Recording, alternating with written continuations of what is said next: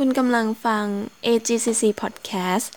Podcast ที่จะทำให้คุณเข้าใจพลเมืองได้มากกว่าที่คุณคิด พลเมืองไลฟ์ไง คุยข่าวในสไตล์พลเมือง สวัสดีค่ะ ยินดีต้อนรับทุกคนนะคะ เข้าสู่รายการพลเมืองไลฟ์ไง รายการข่าวนะคะ สไตล์พลเมืองที่จะพาทุกคนนะคะ มาพูดคุยข่าวที่เกิดขึ้นในรอบเดือนที่ผ่านมานั่นเองค่ะ ซึ่งแน่นอนนะคะว่าวันนี้รายการข่าวของพวกเราเนี่ยมาพบกับท่านผู้ชมท่านผู้ฟังนะคะ ในวันที่สุดแสนจะพิเศษนะคะ อย่างวันวาเลนไทน์ในวันนี้ และแน่นอนนะคะว่ารายการของเรานะคะ ก็ดำเนินรายการมาจนถึง EP ที่ 6 กันแล้วค่ะอ่า แต่ก่อนอื่นนะคะว่า เราจะไปดูกันว่าวันนี้เนี่ย เราจะมีหัวข้อมาพูดคุยอะไรกันบ้างนะคะ เดี๋ยวเรามาแนะนำพิธีกรเจ้าเดิมเจ้าประจำกันดีกว่านะคะ สวัสดีค่ะ ดิฉันนางสาวพัสิกาสุภารัตน์ค่ะ นิสิตคารุศาสตร์จุฬาลงกรณ์มหาวิทยาลัยชั้นปีที่ 3 ค่ะ ค่ะ สวัสดีค่ะพลอยค่ะชนาดีไตจิตนิสิตคณะคารุศาสตร์ชั้นปีที่สามค่ะ โอเคครับ สวัสดีครับเอ่อโอ๊ตชื่อพลพเนตรนะครับนิสิตครุศาสตร์ชั้นปีที่สามนะครับ ค่ะ ก็สวัสดีค่ะอ่าแอมแปรนะคะรุจิราชลชัยอ่านิสิตครุศาสตร์ชั้นปีที่สามเหมือนกันค่ะ โอเคเลยค่ะ เรียกได้ว่า วันนี้นะคะเราก็มีเนื้อหาจัดเต็มทั้งแบบไทยเทศ ภาพยนตร์แล้วก็เมตาเลดนะคะ เดี๋ยวเรามาดูกันคร่าวๆก่อนดีกว่าเนาะว่า หัวข้อที่เราจะมาพูดคุยข่าววันนี้มีอะไรกันบ้างโอ เคค่ะสำหรับข่าวที่เกิดขึ้นในประเทศไทยนะคะ กับน้ำมันรั่ววิกฤตทะเลไทยนะคะ หัวข้อที่สองนะคะก็จะเป็นข่าวเกี่ยวกับสมรสเท่าเทียม สุราก้าวหน้า ความหวังคนไทยไปต่อหรือรอต่อไปค่ะ แล้วก็ตบท้ายข่าวไทยนะคะ ที่ปัญหาข้ามทางม้าลายเดินฟุตบาทที่ไม่อาจรับประกันความปลอดภัยค่ะ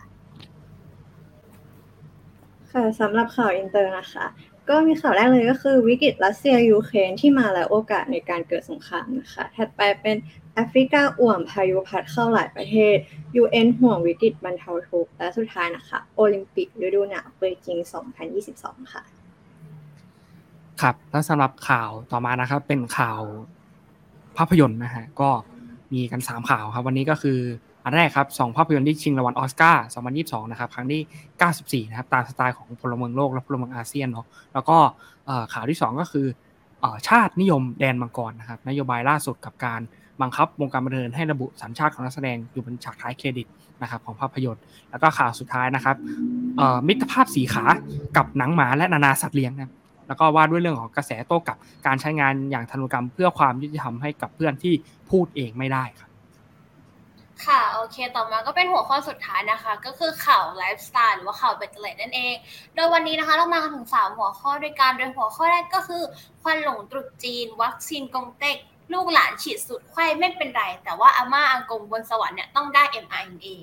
แล้วก็ข่าวที่สองนะคะก็คือบอกลามายาคติพระตรีเซ็นทรัลเวิลด์เปิดแผนที่ 5 เทพให้โชคไหว้แล้วสมหวังในความรัก แล้วก็ข่าวต่อไปนะคะข่าวที่ 3 ก็ยังคงอยู่กับเทศกาลวาเลนไทน์เช่นกัน เพราะว่าวันนี้เรามาไลฟ์กันวันที่ 14 กุมภาเนาะก็คือค่ะกิจกรรมแห่งความรักสอทอร่วมกับกรมควบคุมโรคแนะ 2022 นี้ควรมีวันวาเลนไทน์ยังไง จึงจะปลอดภัยจากโรคนั่นเองค่ะ เรียกได้ว่าหัวข้อข่าววันนี้นะคะจัดหนักจัดเต็มเหมือนเดิมเลยค่ะ โอเค งั้นเดี๋ยวไม่เป็นการเสียเวลาเลยเนาะเดี๋ยวเรามาเริ่มกันที่ข่าวแรกกันเลยดีกว่าค่ะ ค่ะสำหรับข่าวแรกนะคะ เป็นข่าวที่เกิดขึ้นในประเทศไทยค่ะ กับน้ำมันรั่วนะคะ วิกฤตทะเลไทยค่ะ ในช่วงไม่กี่สัปดาห์ที่ผ่านมาค่ะ การรั่วของน้ำมันในบริเวณอ่าวไทยอะค่ะ เกิดขึ้นถึง 2 ครั้งติดต่อกันค่ะ ซึ่งแน่นอนนะคะว่าส่งผลกระทบอย่างมากทั้งต่อสิ่งแวดล้อมแล้วก็ผู้คนในพื้นที่ค่ะ โดยครั้งแรกนะคะเกิดขึ้นเมื่อค่ำของวันที่ 25 มกราคมที่ผ่านมา โดยเป็นน้ำมันดิบนะคะที่รั่วไหลจากบริเวณทุ่นผูกเรือน้ำลึกแบบทุ่นเดี่ยวกลางทะเล หรือจุดขนถ่ายน้ำมันในทะเลมาบตาพุธจังหวัดระยองค่ะ ซึ่งเป็นของบริษัทสตาร์ปิโตรเลียมจำกัด โดยทั้งนี้นะคะ แม้จะมีการพยายามตั้งทุนสกัดน้ำมัน หรือว่าโปรยสารเคมีกำจัดคราบมันนะคะ แต่ก็ไม่สามารถที่จะจำกัดวงของน้ำมันที่รั่วไหลได้ค่ะ และก็พบคราบน้ำมันนะคะ ไหลเกยชายหาดต่างๆ เช่น หาดแม่รำพึงนะคะ เป็นระยะทางกว่า 3 กิโลเมตร จนผู้ว่าระยองค่ะ ต้องออกคำสั่งปิดหาดแม่ลำพึงในที่สุดค่ะ โดยทั้งนี้นะคะ มาตรการที่นำมาใช้ในการจัดการกับเหตุการณ์ที่น้ำมันรั่วไหลนั้นนะคะ อธิบดีกรมควบคุมมลพิษนะคะระบุว่าวิธีการใช้สารเคมีสกัดคราบน้ำมันเนี่ยจะต้องได้รับการอนุญาตก่อนค่ะ แล้วก็ใช้ได้ในอัตรา 1 ต่อ 10 เท่านั้น นอกจากนี้นะคะ จะต้องมีการประเมินปริมาณที่รั่วไหลอย่างชัดเจน แล้วก็ส่งรายงานให้กรมเจ้าท่าทุกๆ 6 เดือนค่ะแต่ทั้งนี้นะคะจากการรายงานข่าวเนี่ยพบว่าได้มีการอนุมัติการระดมฉีด dispersant นะคะ ซึ่งเป็นสาร สลายคราบน้ำมันเนี่ยรวม 85,400 ลิตรค่ะ ซึ่งถ้าเกิดว่าเราไปอิงตามอัตราส่วนที่ได้กล่าวไปก่อนหน้าค่ะ มันจะถือเป็นปริมาณที่ใช้รับมือกับน้ำมันดิบกว่า 8 แสนลิตรด้วยกันค่ะ แต่ขณะที่บริษัทอะค่ะแจ้งไปยังกรมควบคุมมลพิษค่ะว่าน้ำมันดิบที่รั่วไหลอะค่ะ รั่วไหลเพียงแค่ 4 แสนลิตร และต่อมารัฐมนตรีว่าการ กระทรวงทรัพยากรธรรมชาติและสิ่งแวดล้อมอะค่ะก็ออกมาอธิบายรอบใหม่นะคะว่าน้ำมันที่รั่วไหลอะค่ะมีเพียง 20,000 ลิตรเท่านั้น จึงเป็นที่กังวลนะคะว่าสารเคมีที่ใช้ในการสลายคราบน้ำมันนะคะจะมากเกินความจำเป็นหรือเปล่า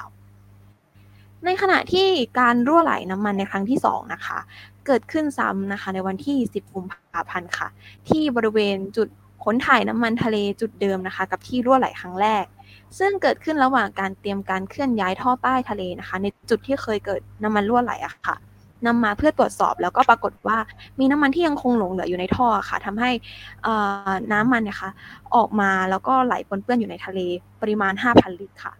ซึ่งทางนี้นะคะ บริษัทสตาร์ปิโตรเลียมนะคะก็ได้ใช้สารเคมีสลายคราบน้ำมัน โดยที่ไม่ได้มีการขออนุญาตใช้สารเคมีอย่างเป็นระบบก่อนค่ะ รวมถึงยังมีการขอใช้สารเคมีดังกล่าวเพิ่มอีก 5,000 ลิตร แต่ทางนี้นะคะก็ได้รับการปฏิเสธไปค่ะ โดยทางนี้นะคะก็ระบุว่ามาตรการการจัดการของบริษัทนั้นนะคะไม่เหมาะสมแล้วก็ย่อมส่งผลต่อส่งผลกระทบต่อสิ่งแวดล้อมในพื้นที่ได้นั่นเองค่ะโดยผลกระทบที่เกิดขึ้นนะคะ นอกจากคราบน้ำมันบนชายหาดแล้วค่ะ ยังส่งผลกระทบต่อทั้งปะการังในบริเวณน้ำตื้นด้วย โดยที่หากน้ำทะเลลดลงนะคะ ก็มีโอกาสที่ปะการังะค่ะ จะสัมผัสกับคราบน้ำมันได้ ซึ่งมันจะทำให้ปะการังอะค่ะอ่อนแอแล้วก็เกิดโรคปะการังได้ หรือถ้าเกิดว่าได้รับน้ำมันในปริมาณมากค่ะ ก็อาจจะเกิดการฟอกขาวภายใน 24 ชั่วโมงค่ะ รวมถึงสัตว์ทะเลที่อยู่ในพื้นที่นะคะ อย่างปูลมก็สามารถที่จะเปื้อนน้ำมันได้ด้วยค่ะ ในขณะที่ประชาชนในพื้นที่นะคะ ก็อาจจะเกิดอาการแพ้สารเคมี แล้วก็กลิ่นน้ำมันที่อยู่บริเวณชายหาด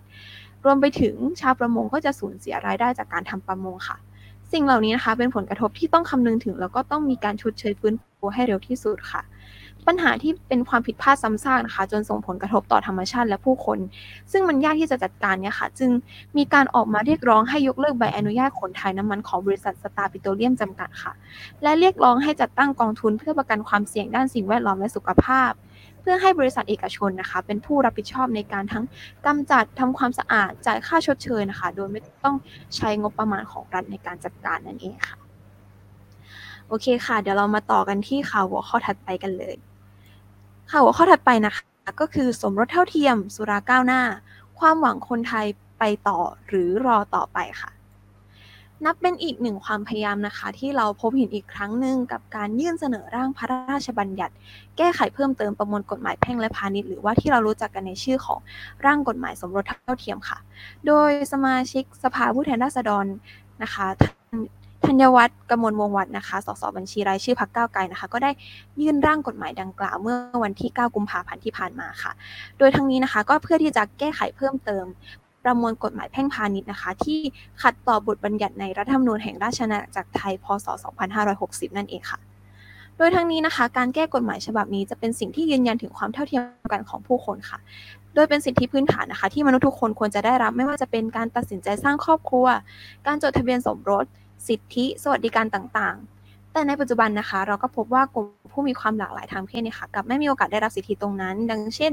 หลาย ๆ คู่รักนะคะ ที่ใช้ชีวิตร่วมกัน แต่ว่าก็ไม่สามารถที่จะเซ็นรับรองเพื่อเข้ารับบริการรักษาพยาบาลแทนได้ หรือไม่สามารถระบุคนรักของตนนะคะ เป็นผู้รับประโยชน์ได้ในการทำประกันชีวิต หรือแม้แต่การกู้เงินซื้อบ้าน หรือว่าการถือครองะค่ะ ก็ไม่สามารถทำร่วมกันได้ในฐานะคู่สมรส สิ่งเหล่านี้นะคะก็ถือเป็นปัญหาที่ผู้มีความหลากหลายทางเพศในประเทศไทยอะค่ะ จะต้องพบเจอแล้วก็พยายามออกมาเรียกร้องอยู่เสมอค่ะ แต่ว่าในการอภิปรายในครั้งนี้นะคะ สสหลายคนเนี่ยก็มีทั้งเห็นชอบนะคะ แต่ว่าบางพักเนี่ยก็อาจจะแสดงท่าทีว่าไม่สามารถลงมติเห็นชอบได้อย่างเช่น สสพักประชาชาติอะค่ะที่บอกว่ามีลักษณะของกฎหมายนะคะ ที่ขัดกับหลักการของศาสนาอิสลามนั่นเองค่ะ แต่ทั้งนี้นะคะก็กลับกลายเป็นว่าหลังจากการอภิปรายของสสธันวารัตน์นะคะเอ่อมติสภานะคะก็ได้อนุมัติให้คณะรัฐมนตรีค่ะนำร่างพระราชบัญญัติฉบับนี้ ไปศึกษาก่อนรับหลักการ 60 วันค่ะ ซึ่งฝ่ายค้านนะคะก็ลุกขึ้นมาโต้แย้งนะคะว่ามันเป็นการอุ้มกฎหมายเพียงเพราะว่าต้องการถ่วงเวลานั่นเองค่ะ ดยทั้งนี้นะคะก็เช่นเดียวกับก่อนหน้าค่ะที่ได้มีการเสนอร่างพระราชบัญญัติสุราก้าวหน้านะคะ หรือร่างพระราชบัญญัติภาษีสรรพสามิตค่ะ โดยเสนอโดยคุณเท่าพิภพลิมจิตกรนะคะ สส กทม พักก้าวไก่ค่ะ โดยทั้งนี้นะคะ พระราชบัญญัติสรรพสามิตดังกล่าวเนี่ยนะคะ ก็เพื่อที่จะขยายขอบเขตการอนุญาตการผลิตสุราให้กว้างขึ้นนั่นเองค่ะ โดยทั้งให้ อนุญาตให้ประชาชนทั่วไปอะค่ะมีโอกาสในการผลิตเบียร์หรือว่าสุราพื้นบ้านจากวัตถุดิบในพื้นที่ของตนเองอะค่ะ รวมถึงมีการผลิตสุราเองในครัวเรือนก็ได้ หรือว่าจะค้าขายสร้างรายได้ให้กับตัวเองก็ได้ค่ะ ทั้งนี้นะคะก็จะเป็นการส่งเสริมความสามารถในการเข้าถึง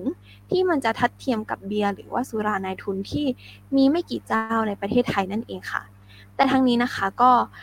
ท้ายที่สุดแล้วสภาผู้แทนราษฎรก็มีมติให้คณะรัฐมนตรีนะคะนำร่างพรบสุราก้าวหน้าค่ะ ไปพิจารณาก่อนรับหลักการเป็นเวลา 60 วัน จึงถือเป็น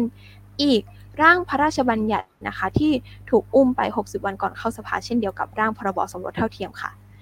สิ่งเหล่านี้นะคะก่อให้เกิดกระแสวิพากษ์วิจารณ์ต่อรัฐสภาถึงการทำหน้าที่ แล้วก็การพิจารณากฎหมายที่จะเป็นประโยชน์ต่อคนไทยค่ะ ดยทั้งนี้สสผู้ทำหน้าที่ในสภานะคะ ทั้งผู้เสนอร่างแล้วก็สสท่านอื่นนะคะ ก็ได้ออกมายืนยันถึงการทำหน้าที่นะคะว่าจะเสนอร่างกฎหมายดังกล่าวต่อไป ซึ่งเป็นที่คาดหวังนะคะว่าในอีก 60 วันข้างหน้านะคะ คนไทยเราจะมีความหวังจากการอนุมัติใช้ร่างพระราชบัญญัติดังกล่าวได้หรือไม่ค่ะโอเคค่ะมาต่อกันที่ข่าวต่อไปนะคะสำหรับปัญหาข้ามทางมาลายเดินฟุตบาทที่ไม่อาจรับประกันความปลอดภัยค่ะ ปัญหาการข้ามทางม้าลาย หรือแม้แต่การเดินฟุตบาทนะคะ ถือเป็นปัญหาที่คนไทยอย่างเรานะคะ จะต้องพบเจออยู่ตลอดเวลาค่ะ ในขณะที่ทางม้าลายนะคะ ซึ่งควรจะช่วยให้ผู้คนสามารถที่จะเดินถนนได้อย่างปลอดภัยกลับไม่ใช่เรื่องง่ายเลยนะคะ ที่เราจะใช้ชีวิตบนท้องถนนในแต่ละครั้ง จากปัญหานะคะไม่ว่าจะเป็นสีของทางม้าลายที่ไม่ชัดเจนหรือว่า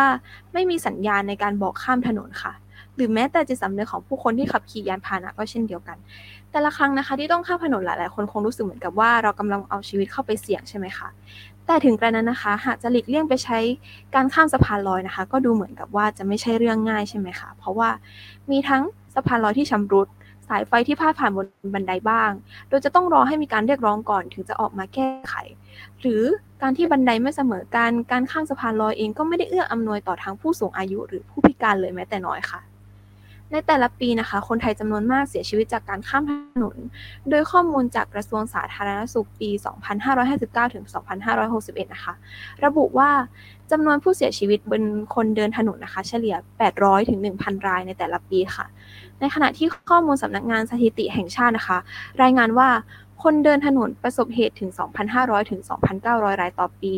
โดยกว่า 1 ใน 3 นะคะ เป็นพื้นที่กรุงเทพมหานครเฉลี่ย 900 รายต่อปีค่ะ ปัญหาการข้ามถนนนะคะ จึงถูกพูดถึงอยู่เสมอและมาเป็นข้อถกเถียงกันมากขึ้นนะคะ เมื่อเกิดเหตุการณ์การขี่รถชนคุณหมอกระต่ายที่ข้ามทางมาลายเมื่อวันที่ 21 มกราคมที่ผ่านมาค่ะทำให้หลายคนนะคะออกมาเรียกร้องให้ผู้คนที่ใช้ยานพาหนะบนถนนนะคะ มีจิตสำนึก แล้วก็เคารพต่อกฎหมายอย่างเคร่งครัดค่ะ รวมถึงการกวดขันของเจ้าหน้าที่นะคะ ในการดำเนินการใช้กฎหมายอย่างเข้มงวดมากขึ้น อย่างเช่น ตามพรบจราจรทางบกพุทธศักราช 2522 นะคะ ที่ จะต้องให้สิทธิ์คนข้ามถนนที่ทางม้าลายอะค่ะ เมื่อเห็นทางม้าลายนะคะ ผู้ใช้ยานพาหนะนะคะ จะต้องชะลอความเร็วก่อนทุกครั้งค่ะ หรือในกรณีต่างประเทศนะคะ ก็จะมีการติดตั้งเซ็นเซอร์ตรวจจับความเร็ว แล้วก็มีการเรียกปรับรถที่ใช้ความเร็วเกินกว่าที่กฎหมายกำหนดเป็นต้นค่ะ นอกจากนี้นะคะยังรวมไปถึงการปรับปรุงสภาพแวดล้อมที่ส่งเสริมความปลอดภัยของผู้คนค่ะ ทั้งไฟส่องสว่าง สัญญาณไฟให้คนข้ามถนน ป้ายเตือนทางข้ามล่วงหน้านะคะ หรือว่าแม้แต่การตีเส้นจราจรนะคะ ก็เป็นส่วนหนึ่งที่หน่วยงานจะต้องรีบปรับปรุงเช่นเดียวกันค่ะ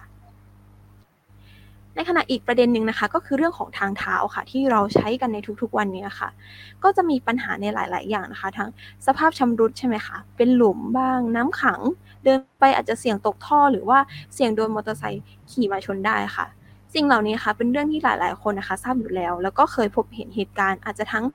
ประสบพบเจอด้วยตัวเอง หรือว่าเห็นผ่านข่าวใช่ไหมคะ อย่างกรณีไรเดอร์ขี่รถเฉี่ยวชนบนทางเท้านะคะ จนลามไปสู่การทำร้ายร่างกายเป็นต้นค่ะ สิ่งเหล่านี้นะคะจึงกลายเป็นปัญหาที่ว่าทางเท้าอะค่ะไม่เคยเป็นทางเท้าสำหรับคนเราสักที และเป็นสิ่งที่น่าสนใจค่ะว่าปัญหาที่เกิดขึ้นเหล่านี้ค่ะ จะก่อให้เกิดความตระหนักในผู้คนมากขึ้น หรือมีการบังคับใช้กฎหมายที่เข้มงวดมากขึ้นหรือไม่อะค่ะ หรือจะปล่อยให้มันเป็นความตระหนักเพียงครั้งคราวนะคะ เมื่อเกิดอุบัติเหตุขึ้นเท่านั้น แล้วก็วนกลับมาในสภาพเดิมที่เกิดขึ้นในสังคมค่ะ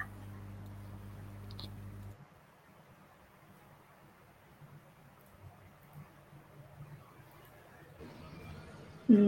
ม ข่าวในประเทศของเราก็จบไปแล้วเนาะเราจะไปต่อกันที่ข่าวต่างประเทศกันเลยขอบคุณมิวมาก ๆ เลยนะคะ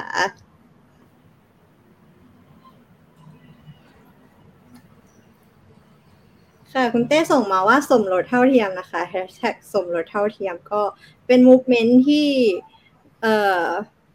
คนไทยหลาย ๆ คนเนี่ยให้ให้ความสำคัญมาก ๆ โอเคค่ะ เรามาเริ่มกันเลยที่ ข่าวต่างประเทศข่าวแรกนะคะ วิกฤตรัสเซียยูเครนที่มาและโอกาสในการเกิดสงครามค่ะ ค่ะเราจะมาเริ่มกันที่ที่มากันเลยเนาะว่าทำไมถึงเป็นวิกฤตการณ์ที่ค่อนข้างทั่วโลกให้การจับตามองโดยเฉพาะชาติใหญ่ ๆ อย่างสหรัฐอเมริกาหรือว่าเยอรมนีก็ดีค่ะสองคือจริงๆ แล้วตัวรัสเซียเองกับยูเครนเนี่ยมีปัญหาเราหองระแหงกันมาค่อนข้างยาวนานตั้งแต่ช่วงก่อน หลังสงครามโลกครั้งที่สองเป็นต้นมาค่ะ โดยเฉพาะหลังจากที่ยูเครนเนี่ยเกิดสงครามกลางเมืองกับกลุ่มแบ่งแยกดินแดนทางตะวันออก โดยรัสเซียเนี่ยถูกกล่าวหามาว่าให้การหนุนหนุนหลังกลุ่มกบฏของยูเครนทั้งส่งทหารเข้าไปช่วยกบฏ แล้วก็ช่วยในเรื่องการลำเลียงยุทโธปกรณ์ ไปติดอาวุธให้กับกลุ่มแบ่งแยกดินแดนค่ะ ซึ่งต่อมาเนี่ยมันมีกรณีอีกกรณีหนึงซึ่งถือว่าเป็นปัจจัยใหญ่ก็คือทะเลอาซอฟทะเลอาซอฟเนี่ยกลายเป็นศูนย์กลางค่ะความขัดแย้งล่าสุดระหว่างรัสเซียกับยูเครนหลังทหารรัสเซียเนี่ยได้ใช้กำลังยึดเรือของยูเครนไปจำนวนสามลำ โดยอ้างว่าเรือเหล่านี้ล่วงล้ำน่านน้ำอาณาเขตของรัสเซีย อย่างผิดกฎหมาย ทั้งที่ข้อตกลงในปี 2003 เนี่ยยูเครนสามารถเดินเรือผ่านช่องแคบเคิร์ชสู่ทะเลอาซอฟได้อย่างเสรีนะคะ ซึ่งในช่วงปีที่ผ่านมาเนี่ย ผู้ที่แบบสันทัดในกรณีต่างประเทศเขาก็มองว่า ไม่มีโอกาสที่จะเกิดสงครามขึ้นอย่างเต็มรูปแบบ เพราะว่าตัวยูเครนเองอะ พวกเขาก็ต้องจำเป็นที่จะต้องไต่ตองอย่างรอบคอบที่หากจะใช้มาตรการทางการทหารกับรัสเซีย เพราะว่าการกระทำเช่นนั้นเนี่ยจะทำให้ ถูกตอบโต้จากรัฐบาลรัสเซียได้ เพราะว่าเขามีกองกำลังที่ใหญ่กว่า แล้วก็มีกองเรือทะเลดำอันเกรียงไกรประจำการอยู่ในไครเมียด้วย แล้วก็พร้อมที่จะหันปากกระบอกปืนเล็งประเทศยูเครนได้ทุกเมื่อ ส่วนรัสเซียเองเนี่ยก็ต้องคิดหน้าคิดหลังจากแรงกดดันของนานาชาติที่พร้อมจะงัดมาตรการคว่ำบาตรเพื่อเล่นงานรัสเซียได้ทุกเมื่อ ซึ่งสุดท้ายแล้วว่าผลมันก็จะไม่ใช่ผลดีต่อทั้งสองประเทศอยู่แล้ว แต่ในช่วง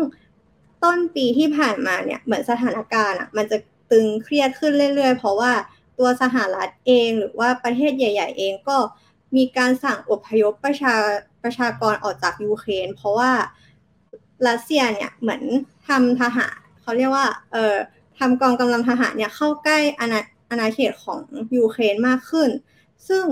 ในวันนี้วันที่ 14กุมภาพันธ์เนี่ยจริง ๆ แล้วสำนักข่าวต่างประเทศรายงานว่าทางการยูเครนพยายามที่จะมองหาความเป็นไปได้ ที่จะเปิดพื้นที่เจรจากับรัสเซีย และประเทศที่เกี่ยวข้องภายใน 48 ชั่วโมง ท่ามกลางความตึงเครียดบริเวณแนวชายแดน เพื่อที่จะหวังหาทางออกที่เป็นรูปธรรมมากที่สุดและยังคิดว่า การเจรจาทางการทูตอะยังเป็นผลต่อประเทศทั้งสองประเทศอยู่ค่ะ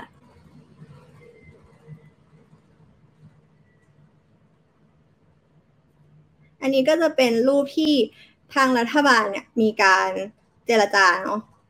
ค่ะ ก็ถัดไปได้เลยค่ะข่าวถัดข่าวถัดไปนะคะ เป็นข่าวของทวีปแอฟริกาแอฟริกาอ่วมนะพายุพัดเข้าหลายประเทศ แล้วก็ UN ห่วงวิกฤตการบรรเทาทุกข์ค่ะสำสำนักข่าว AFP นะคะ รายงานว่าพายุไซโคลนบัสซีไรเดินทางเข้าสู่ประเทศมาดากัสการ์ แล้วก็ทำให้มีผู้เสียชีวิตมากถึง 20ราย แล้วก็อีก 55,000 คนเนี่ยจะต้องพัดถิ่นฐาน ซึ่งพายุอะสร้างความเสียหายให้กับหมู่เกาะที่ผจญกับความแห้งแล้ง แต่ว่ามีเกษตรกรรมเป็นอุตสาหกรรมหลักของประเทศ แล้วก็ส่งผลให้ทางสหประชาชาติเนี่ยออกมาเตือนวิกฤตทางด้านมนุษยธรรม จริงๆแล้วเนี่ยก่อนหน้านี้ตัวพายุอะมันก็มีการเกิดขึ้นเรื่อยๆ ซึ่งตัว ทวีปแอฟริกาเองมีพายุที่เกิดขึ้นในช่วงสองสัปดาห์ที่ผ่านมา ก็คือพายุโซนร้อนอานา ซึ่งทำให้มีผลกระทบต่อทวีปแอฟริกาจำนวน3ประเทศได้แก่ มาดากัสมาดากัสการ์โมซัมบิก แล้วก็มาลาวี ซึ่งทำให้มีผู้เสียชีวิตไม่ต่ำกว่า 86 คนทั่วทางใต้ของแอฟริกาเลย แล้วก็ทำให้คนพัดถิ่นมากกว่าแสนกว่าคน บ้านเรือนหลายหมื่นหลังก็เสียหาย แล้วก็มีดินถล่มสะพานขาด กระแสไฟฟ้าดับเป็นวงกว้าง ในขณะที่พายุอันเนี้ยก็ ก่อนที่พายุตัวไซโคลนจะเกิดขึ้นเนาะมันก็ มีการสูญเสียในทวีปแอฟริกามาค่อนข้างเยอะแล้วทำให้ทวีปเจ้าหน้าที่ UN ในชอนโบเอนิตแมนเฮสเจ้าหน้า อ่านชื่อผิดก็ขออภัยด้วยนะคะ เจ้าหน้าที่องค์การยูนิเซฟของสหประชาชาติประจำประเทศมาดากัสการ์เนี่ยได้ให้สัมภาษณ์กับ AFP ไว้ว่า พายุไซโคลนบาซิรายเดินทางออกจากมาดากัสการ์ไปแล้ว แต่ว่า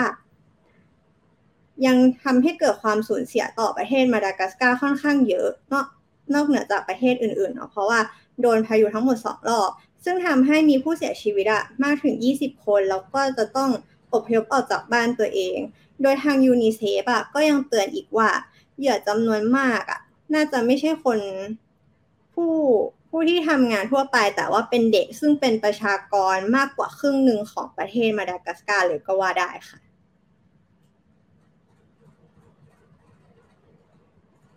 ค่ะอันนี้ก็จะเป็นภาพความเสียหายของ แล้วก็อันนี้เป็นโซนเมืองของมาดากัสการ์ที่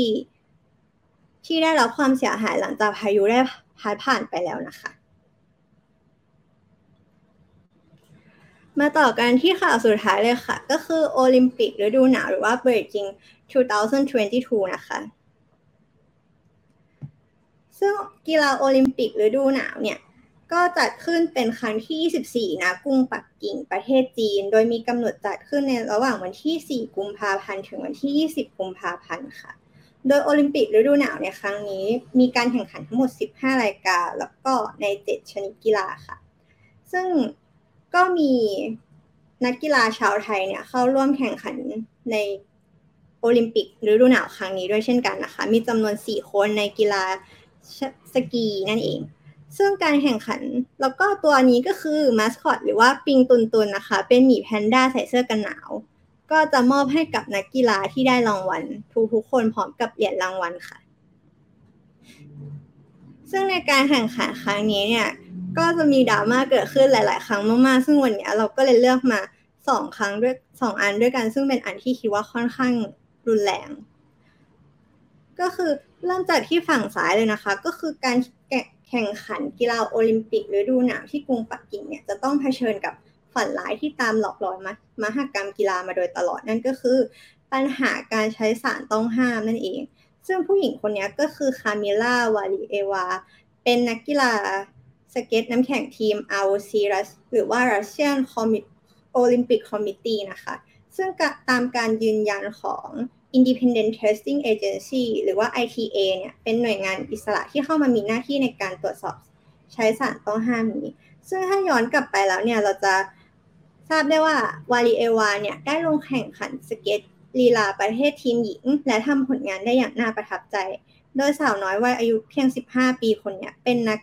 นักสเก็ตหญิงคนแรกที่ทำท่ากระโดดสควอตท่ากระโดดสควอตได้สำเร็จสร้างความฮือฮาอย่างมากเนาะแล้วก็ได้คะแนนเป็นอันดับหนึ่งเลย แต่ว่าซึ่งทำให้ทีม ROC เนี่ยสามารถคว้าเหรียญทองมาได้ ในขณะที่ทีมชาติสหรัฐอเมริกาได้เหรียญเงิน และทีมชาติญี่ปุ่นกับแคนาดาได้เหรียญทองแดงไป อย่างไรก็ดี IOC ได้ยื่นการคัดค้านเกี่ยวกับเรื่องนี้ เพราะว่ามีหลาย ๆ ฝ่ายมองว่า เธออาจจะไม่ได้ใช้สารจริง ๆ ก็ได้ แต่ว่าก็มีการยื่นเรื่องไปถึงอนุญาโตตุลาการกีฬา หรือว่า CAS จะเป็นฝ่ายตัดสินว่าจะมีการทำโทษแบนวาลีเอวาหรือไม่ หรือซึ่งคาดว่า เอ่อ คำประกาศเนี่ยน่าจะมีผลก่อนวันวันที่ 15 กุมภาก่อนที่สาวน้อยคนนี้เนี่ยจะกลับไปแข่งขันอีกครั้งในวันพรุ่งนี้หรือว่า 15 กุมภาพันธ์นั่นเองก็ในปัจจุบันทางสำนักข่าวก็ยังรายงานว่าจนจนกระถึงจนถึงณตอนนี้ยังไม่มีการมอบเหรียญรางวัลให้กับทีมชาติใดเลย จนกว่าจะมีคำตัดสินออกมาค่ะ ส่วนข่าวทางด้านขวาเนี่ยภาพมันอาจจะเล็กนิดนึงแต่ว่า ทุกคนอาจจะเห็นผู้หญิงที่ใส่กระโปรงสีชมพูเนาะยืนหันหลังแล้วก็ถักเปียยาวๆกำลังจับธงชาติจีนอยู่ร่วมกับผู้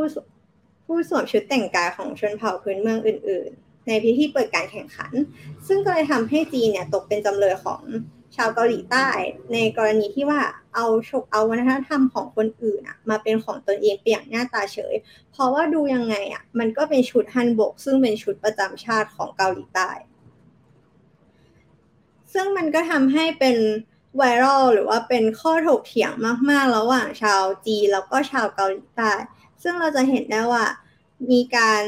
โต้เถียงกันอย่างชัดเจนรวมไปถึงมีการเอ่อไปคอมเมนต์โจมตี ใครก็ตามที่ตอนนี้กำลังใส่ชุดฮันบก ไม่ว่าจะเป็นฮโยยอนวง Girls' Generation หรือว่า น้องพักเนาะหรือว่าชื่ออะไรไม่รู้ค่ะจำไม่ได้ลืม ค่ะพักชินไฮเยค่ะพักชินไฮเยจำได้แล้วค่ะพักชินไฮเยเนาะก็มีการคอมเมนต์ของชาวจีนไปตอบโต้ว่าชุดฮันบกอะเป็นชุดของเอ่อคนจีน แต่จริง ๆ แล้วเนี่ยคือชุดฮันบกอะมันมีการสำรวจประชาสำมะโนประชากรในปี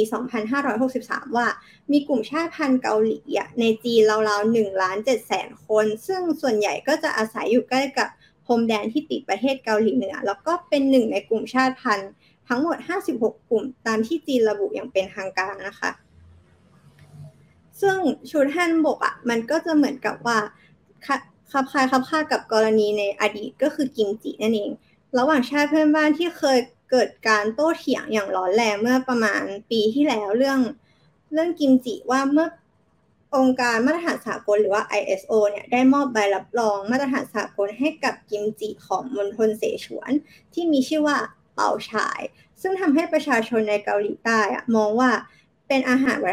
วัฒนธรรมเป็นวัฒนธรรมทางอาหารที่เมืองจีนขโมยพวกเขาไปค่ะ ก็ข่าวต่างประเทศก็มีเพียงเท่านี้ค่ะ เย่โอเค จบแล้ว น่าสนใจทุกข่าวนะครับ ฟังตั้งแต่ข่าวข่าวในประเทศแล้วก็มานอกประเทศบ้างเนาะก็เห็นประเด็นแล้วก็แนวโน้มอะไรหลาย ๆ อย่างที่เกิดขึ้นบนโลกของเรานะครับ ทั้งที่เป็นประเด็นเผ็ดร้อนมีการถกเถียงกันรวมไปถึงแบบประเด็นเบา ๆ ที่ชวนจับตาเนาะส่วนต่อไปพาไปชมข่าวที่เบาขึ้นมาหน่อยนะครับเบาขึ้นมานิดนึงนะครับชวนไปดูข่าวภาพยนตร์กันบ้างนะฮะชื่นขึ้นชื่อว่าดูหนังก็ต้องสนุกเนาะนะครับ ข่าวแรกครับก็คือสองรายการภาพยนตร์ที่เข้าชิงออสการ์ 2022 นะครับ มาดูกันว่ามีอะไรบ้างนะครับ โอเคสไลด์ต่อไปเลยครับ แล้วก็ค้างไว้ที่สไลด์ต่อไปก่อนเนาะ โอเค นะครับ เอ่อ จริง ๆ แล้วถ้าพูดถึงออสการ์ครับ การประกาศโนมินีที่เพิ่งผ่านมาเนี่ยนะครับ ไม่ไม่กี่วันเนี่ย อาจจะยังไม่ใช่สิ่งที่ทุกคนจับตาเนาะ จริง ๆ คนจับตามาพอสมควรแล้วล่ะตั้งแต่ช่วง สิ้นปีที่ผ่านมาเนาะก็คือทางสถาบันศิลปะวิทยาการภาพยนตร์ หรือว่า m p a s นะครับภาษาอังกฤษก็คือ The Academy of Motion Picture Arts and Sciences นะครับ AMPAS เนาะก็มีการประกาศเรื่องของรายชื่อ หรือว่าเป็น shortlist ของภาพยนตร์ที่เข้าชิงออสการ์ตั้งแต่ตอนนั้นแล้วล่ะนะครับจำนวน 10 สาขาด้วยกันได้แก่ภาพยนตร์สารคดียอดเยี่ยมสารคดีสั้นนะครับ แล้วก็ภาพยนตร์ต่างประเทศ การแต่งหน้าและการออกแบบทรงผมดนตรีประกอบ เพลงประกอบแอนิเมชัน เหตุการณ์สั้น บันทึกเสียงตลอดจนเทคนิคก็เป็น 10 รายการที่ที่ประกาศออกมาในช่วงเวลานั้นนะครับ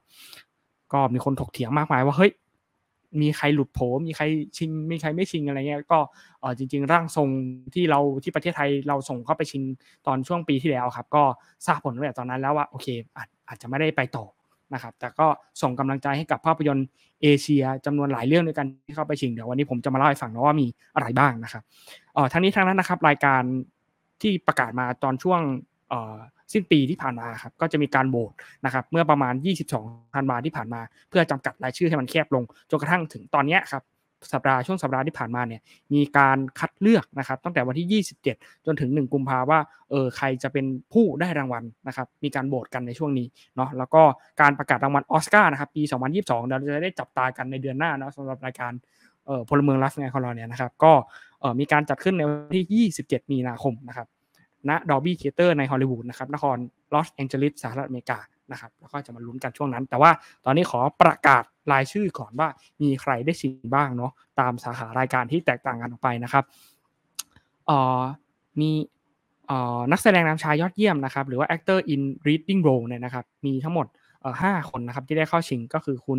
เอ่อคุณบาร์เด็มนะครับจาก Being the Ricardos นะครับคุณเบเดนิกคัมาบาชจาก Power of the Dog นะครับแอนดูการ์ฟิลจาก Tick, Tick... Boom!นะครับวิลสมิธจาก King Richard แล้วก็คุณเดนเซลวอชิงตันนะครับจากเอ่อ The เอ่อ Tragedy of Macbeth นะครับถ้าผมอ่านผิดขออภัยนะครับ ชื่อภาษาอังกฤษเยอะมากนะครับ แล้วก็นักแสดงสมทบหญิงยอดเยี่ยมนะครับ มีจากเรื่องเบลฟาสนะครับของคุณเอ่อคาร์แรนไฮนะครับจากเอ่อโคด้านะครับหัวใจไม่ได้เสียงเนาะที่เพิ่งฉายไปนะครับ แล้วก็มี Power of the Dog นะครับ มีเอ่อ Being of Ricardo นะครับ แล้วก็ Power of the Dog อีกเรื่องหนึ่งนะครับ ก็เป็นสมทบหญิงสองรางวัลเนาะที่ได้เข้าชิง นักแสดงนำหญิงยอดเยี่ยมนะครับ ก็มีทั้งเอ่อหลายคนเลยนะครับ ก็มีทั้งรายชื่อที่คุ้นบ้างไม่คุ้นบ้างนะครับ ก็อันนี้ขอข้ามไปแล้วกันเนาะเพราะว่าภาพยนตร์ส่วนใหญ่ก็เหมือนหลุดโผไปเยอะ แล้วก็มีประกาศมาพังบางส่วนเนาะเพราะว่ามีการลุ้นกันว่าตอนนั้นเอ่ออย่างเช่นเรื่อง House of Gucci เนาะที่คุณเลดี้กาก้าแสดงนำว่าจะได้หรือไม่ได้อะไรเงี้ยก็สุดท้ายก็หลุดไปนะครับโอเค สมทบหญิงนะครับแอนิเมชันแอนิเมชันนี้น่าสนใจครับเดี๋ยวเราจะมาคุยกันนะครับมีภาพยนตร์ทั้งหมดห้าเรื่องที่ได้เข้าชิงนะครับก็คือเรื่อง Encanto นะครับเรื่อง Flee Luca นะครับแล้วก็ The Mitchells vs The Machines นะครับแล้วก็รายาแอนเดอะราสกอนนะครับก็มีการจับตาว่าเรื่องฟรีเนี่ยเป็นภาพยนตร์ม้ามืดที่กำลังเข้าชิงเรื่องนี้เนาะแล้วเราจะมาคุยกันว่าภาพยนตร์นี้สำคัญยังไงนะครับมีรางวัลกำกับภาพยอดเยี่ยมนะครับมีหลุดมาก็อย่างเช่นเอ่อ West Side Story นะที่ทุกคนกำลังดูกันรวมถึง Power of the Dog นะครับแล้วก็เรื่อง d u n นะครับที่เอ่อผู้กำกับนะครับเอ่อไม่ได้ชิงผู้กำกับยอดเยี่ยม แต่ว่ามาเข้าชิงกำกับภาพยอดเยี่ยมแทนนะครับอืม costume design นะครับมี Cruella นะครับจากของทางดิสนีย์ก็เข้าชิงนะครับมีเรื่อง Dune มี West Side Story นะครับกำกับภาพนะครับเอ่อน่าสนใจมากก็คือมีของคุณเคนเนธ บรานาห์นะครับจากเบลฟาสต์นะครับซึ่งภาพยนตร์เขาเพิ่งเข้าฉายเมื่อรอบสัปดาห์ที่ผ่านมาเนาะก็คือเรื่องเอ่อ Death on the Nile นะครับก็รางวัลนี้เป็นรางวัลที่ทางฮอลลีวูดบอกว่ารักมากๆนะครับกับทางที่คุณเคนเนธ บรานาห์ประกาศออกมาเนาะได้รางวัลนี้มานะครับเอ่อมีภาพยนตร์อีกเรื่องหนึ่งที่กำลังจะได้ผู้กำกับรอบเยี่ยมครับก็คือคุณ ริวสุเกะนะครับฮามากุชินะครับจากเรื่องดัสไมคาซึ่งเป็นภาพยนตร์ญี่ปุ่นเรื่องแรกที่กำลังจะเข้าชิงสาขานี้เนาะมีสารคดียอดเยี่ยมสารคดีขนาดสั้นอันนี้ผมขอข้ามไปนะครับมีตัดต่อ ตัดต่อนี่น่าสนใจครับ มีภาพยนตร์หนึ่งเรื่องที่เข้าชิงแล้วก็พลิกโผมากๆก็คือเรื่องทิกทิกบูมนะครับเพราะว่าภาพยนตร์เรื่องนี้เนี่ยจริง ๆ เรื่องของเอ่อ special effect อะไรอาจจะไม่ได้หนาแน่นมาก แต่ก็มีการหลุดเข้ามาชิงนะครับ ภาพยนตร์นานาชาติยอดเยี่ยม อันนี้ชาวเอเชียเราอาจจะต้องจับตานิดนึงสำหรับ Draft My Car นะครับเพราะว่าเป็นภาพยนตร์สัญชาติญี่ปุ่นเอเชียเรื่องเดียวที่ที่หลุดมาเนาะนะครับแต่งหน้าทำผมดนตรีประกอบ อันนี้ผมขอข้ามไปนะครับ แล้วก็เดี๋ยวขอไปดูประเด็นสำคัญเลยดีกว่านะครับออหลังจากที่ดูเรื่องแบบรายการเข้าชิงแล้วบางส่วนเนี่ยออมันมีประเด็นที่น่าสนใจอย่างนี้ครับ ก็คือ อันแรกคือ Power of the Dog เนี่ย Power of the Dog เป็นภาพยนตร์ที่เข้าชิงออสการ์มากที่สุดนะครับถึง 12 สาขานะครับรวมไปถึงภาพยนตร์ยอดเยี่ยมด้วยนะครับแล้วก็ผู้กำกับยอดเยี่ยมนะครับที่บอกไปนะครับคือคุณเจมส์แคมเปียนนักวิชายยอดเยี่ยมก็คือคุณเบเนดิกต์คัมเบอร์แบตช์นะครับสมทบหญิงยอดเยี่ยมนะครับคุณดันสต์นะครับแล้วก็เอ่อสมทบชายยอดเยี่ยมนะครับก็คือเจสซี่พลีมอนแล้วก็โคดี้สมิธแม็กฟี่นะครับส่วนรองลงมาจากการเข้าชิงนะครับก็คือเรื่อง Dune นะครับที่สร้างจากนิยายคลาสสิกเนาะ แล้วก็มีการเข้าชิงรางวัลเนี่ยถึง 10 สาขานะครับได้แก่ภาพยนตร์ยอดเยี่ยมภาพยอดเยี่ยมออกแบบงานยอดเยี่ยมรวมไปถึงบทภาพยนตร์แปลงยอดเยี่ยมนะครับนอกเหนือจากประเด็นที่มาจากภาพยนตร์แล้วเนี่ยมีประเด็นพลเมืองที่สอดแทรกอยู่ในนี้ด้วยที่สำคัญสำคัญเนาะผมหยิบมาเล่าให้ฟังประมาณ2อสประเด็น ประเด็นแรกคือคุณเจนแคนเปียนครับเป็นผู้หญิงคนแรกนะครับที่ได้ชิงรางวัลออสการ์สาขาผู้กำกับภาพยนตร์ยอดเยี่ยมจำนวน 2 ครั้งนะครับ ซึ่งก่อนหน้านี้เคยเธอเคยได้รางวัลนี้มาแล้วจากเรื่อง The Piano นะครับในปี 1993 แล้วก็มาชิงในปีนี้แหละนะครับจากภาพยนตร์ Power of the Dog เนาะน่าสนใจมากๆ ว่าทำไมผู้กำกับหญิงที่มีบทบาทเป็นผู้หญิงเนี่ยขึ้นมามีบทบาทมากในในวงการภาพยนตร์ออสการ์นะครับแล้วก็อย่างเมื่อปีที่แล้วเนี่ยก็มีการเข้าชิงผู้กำกับยอดเยี่ยมที่เป็นผู้กำกับหญิง พร้อมกันถึง 2 คนเลยนะครับ ก็คือคนแรกคุณโคลอี้เจานะครับจาก Nomadland ก็ผู้กำกับภาพยนตร์ มาเวลเรื่องอะไรนะครับ Eternal เนาะก็ก็ก็ชิงไปแล้วปีที่แล้วแล้วก็คว้ารางวัลไปแล้วเรียบร้อยนะครับ กับอีกคนนึงก็คือจากเรื่อง promising young woman นะครับ ก็คือคุณเอเมอรัลด์เฟนเนลนะครับอันนี้เป็นผู้กำกับหญิงสองคนที่อ่อขึ้นมานะครับ อีกประเด็นหนึ่งนะครับ ก็คือภาพยนตร์เรื่อง Drive My Car ภาพยนตร์ภาษาไทยใช้ชื่อว่าสุดทางรักนะครับ เป็นภาพยนตร์ญี่ปุ่นนะครับ อย่างที่ผมกล่าวไปเรื่องแรกในประวัติศาสตร์ที่เข้าชิงออสการ์สาขาภาพยนตร์ยอดเยี่ยมหรือว่า Best Picture นะครับ โดยที่คุณริวสุเกะฮามากุจิเนี่ยก็ได้ชิงผู้กำกับแล้วก็ร่วมเขียนบทยอดเยี่ยมด้วยนะครับโดยเป็นคนญี่ปุ่นคนที่3นะครับที่ได้ชิงออสการ์สาขาผู้กำกับยอดเยี่ยมนะครับจากต่อจากคุณฮิโรชิทาชิงาฮาระนะครับจาก Women in the Dunes นะครับแล้วก็คุณอากิระคุโรซาวะนะครับจากเรื่องแรมนะครับอืมแล้วก็ภาพยนตร์เรื่องนี้อขอสไลด์ต่อไปนิดหนึ่งนะครับ ขออภัยลืมลืมเรื่องสไลด์ อเคอ่าอันนี้รายการออสการ์เนาะภาพยนตร์สำคัญสไลด์ต่อไปเลยครับ อ่า อันนี้ประเด็นกล่าวไปแล้วเมื่อกี้สไลด์ต่อไปเลยนะครับ ไม่มีอะไรมาก อันนี้เป็นตัวอย่างช็อตสำคัญ อันนี้เป็นผู้กำกับหญิงนะครับนี่ที่เมื่อกี้ผมกล่าวเพราะว่าได้ชิงเอ่อภาพยนตร์ดาวเด่นจากภาพเอ่อ The Power of the Dog นะครับสไลด์ต่อไปเลยครับเอ่อก็คือเรื่อง Drive My Car เนาะจริงๆมีหนังสือนะครับที่ชวนอ่านนะครับถ้าใครชวนอ่านผมไม่เคยอ่านนะ ถ้าใครเป็นแฟนของเอ่อผู้กำกับชื่ออะไรนะ ฮารุกิมุราคามิใช่ไหมก็น่าจะเคยอ่านเนาะเอ่อ Men Without Women นะครับ เข้าใจว่าตอนนี้ยังมีพิมพ์จำหน่ายอยู่ตามท้องตลาดเนาะใครสนใจก็ไปไปตำได้นะครับโอเคสไลด์ต่อไปเลยนะครับ มีประเด็นน่าสนใจอีกครับ ก็คือประเทศภูภูตานภูฐานเนี่ยนะครับเป็นประเทศที่ส่งหนังเข้าชิงออสการ์น้อยมากๆนะครับ ส่งแค่สองเรื่อง แต่ว่าเรื่องที่ส่งไปเนี่ยเอ่อเรียกได้ว่าติดโผรางวัลนะครับ ก็คือเอ่อในปีนี้เนี่ยอย่างลูนาน่านะครับ ชื่อภาษาอังกฤษเขานะครับลูนาน่าแล้วก็ต่อมาก็คืออายักอินเดอะคลาสรูมนะครับเป็นภาพยนตร์ที่เข้าชิงสาขาหนังต่างประเทศยอดเยี่ยมนะครับ แล้วก็เป็นภาพยนตร์เรื่องแรกของปูตานนะครับที่ได้ชิงรางวัลออสการ์ด้วยนะครับ โดยหนังเนี่ยก็เล่าถึงครูหนุ่มที่อยากจะไปเป็นนักร้องในประเทศที่เจริญนะครับ อย่างออสเตรเลียแต่กลับกลายเป็นว่าโดนส่งไปสอนหนังสือให้กับเด็กในถิ่นทุรกันดารของปูตานแทนนะครับ แล้วก็ ต้องเจอแบบว่า culture shock อะไรเยอะแยะเต็มไปหมดนะครับความท้าทายหลายอย่าง สภาพอากาศที่เลวร้ายการขาดแคลนสิ่งอำนวยความสะดวกในการดำรงชีวิต รวมไปถึงแบบเอ่อยังต้องนอนกับตัวจามารีครับนะฮะร่วมกับเด็กด้วยนะครับอืมน่าสนใจ ใครมี passion ความเป็นครูที่แรงกล้าก็น่าจะต้องไปชมภาพยนตร์เรื่องนี้นะครับเอ่อแล้วก็ประเด็นสุดท้ายที่ผมหยิบมาฝากนะครับสไลด์ไปเลยครับFlee นะครับ เป็นภาพยนตร์เดนมาร์กที่เป็นแอนิเมชันเนาะแล้วก็สร้างจากปากคำจริง ๆ นะครับ ของผู้ลี้ภัยชาวอัฟกันนะครับ ก็เป็นดาวเด่นมากที่ได้ชิงทั้งแอนิเมชันยอดเยี่ยม สารคดียอดเยี่ยมด้วย แล้วก็ต่างประเทศยอดเยี่ยมไปในปีเดียวกันนะครับ โดยทางผู้กำกับปองจุนโฮเนี่ยผู้กำกับ Parasite เนี่ยเขาบอกว่าทำให้เขาร้องไห้แล้วก็จับใจมากที่สุดในปีนี้เลยเนาะแล้วก็หนังเนี่ยมีการถ่ายทอดชีวิตของผู้ลี้ภัยตั้งแต่การหลบหนีนะครับ แล้วก็ ทั้งสงคราม การค้ามนุษย์การใช้อำนาจที่ผิดกฎหมายของเจ้าหน้าที่นะครับ แล้วก็ไว้ใจใครไม่ได้เลยนะครับ กระทั่งว่าพวกเขาเนี่ยยังไม่รู้จักเลยว่าคำว่าเขาเรียกอะไรคำว่าบ้านที่แท้จริงของพวกเขาคืออะไรนะครับ อันนี้ก็น่าสนใจมากๆ ใครที่อรอติดตามภาพยนตร์ดีๆ ก็ติดตามได้เลยครับ ตอนนี้ก็ที่ SF หรือว่าเมเจอร์ก็มีการเอาภาพยนตร์ดีๆ กับเข้ามาฉายที่ได้ชิงรางวัลแล้วเราก็มันจะลุ้นกันใน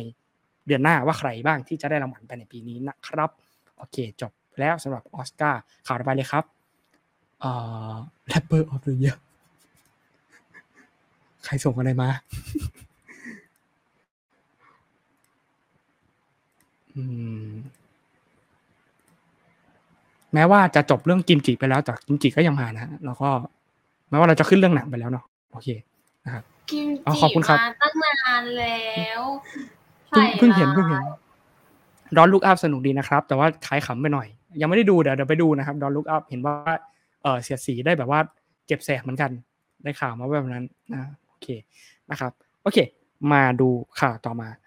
ชาตินิยมแดนมังกรครับนโยบายล่าสุดกับการบังคับวงการบันเทิงระบุสัญชาตินักแสดงให้อยู่บนเอ็นเครดิตนะครับในทุกๆ ภาพยนตร์นะครับ โดยมีการประกาศออกมานะครับจากรัฐบาลจีนนะครับตั้งแต่เดือนเมษายนเป็นต้นไปนะครับทางรัฐบาลจีนเนี่ยบอกว่า ยูต้องระบุสัญชาติของนักแสดงต่างชาติที่ร่วมแสดงนะครับในซีรีส์หรือภาพยนตร์โดยการเปลี่ยนแปลงครั้งนี้เนี่ยนะครับเป็นการลดโอกาสของดาราเชื้อสายจีนที่ถือสัญชาติอื่น สมมติผมเป็นชาวจีนแล้วผมไปถือสัญชาติอื่นอย่างเงี้ยก็ไม่ได้นะครับ โดยสำนักงานวิทยุและโทรทัศน์แห่งชาติจีนออกประกาศเกี่ยวกับ มาตรการการถ่ายทำละครโทรทัศน์ เมื่อฉบับล่าสุดเมื่อปีที่แล้วนะครับซึ่งมีผลบังคับใช้ในวันที่ 1 เมษายนให้ระบุสัญชาติของนักแสดงหรือทีมงานบนเครดิตละครหรือภาพยนตร์มาตรฐานนี้ครอบคลุมถึงนักแสดงและทีมงานจากฮ่องกง มาเก๊าและไต้หวันนะครับเดิมทีเนี่ยเครดิตภาพยนตร์เนี่ยมักจะใส่ชื่อสัญชาติของนักแสดงต่างชาติ หรือคนที่มาจากฮ่องกง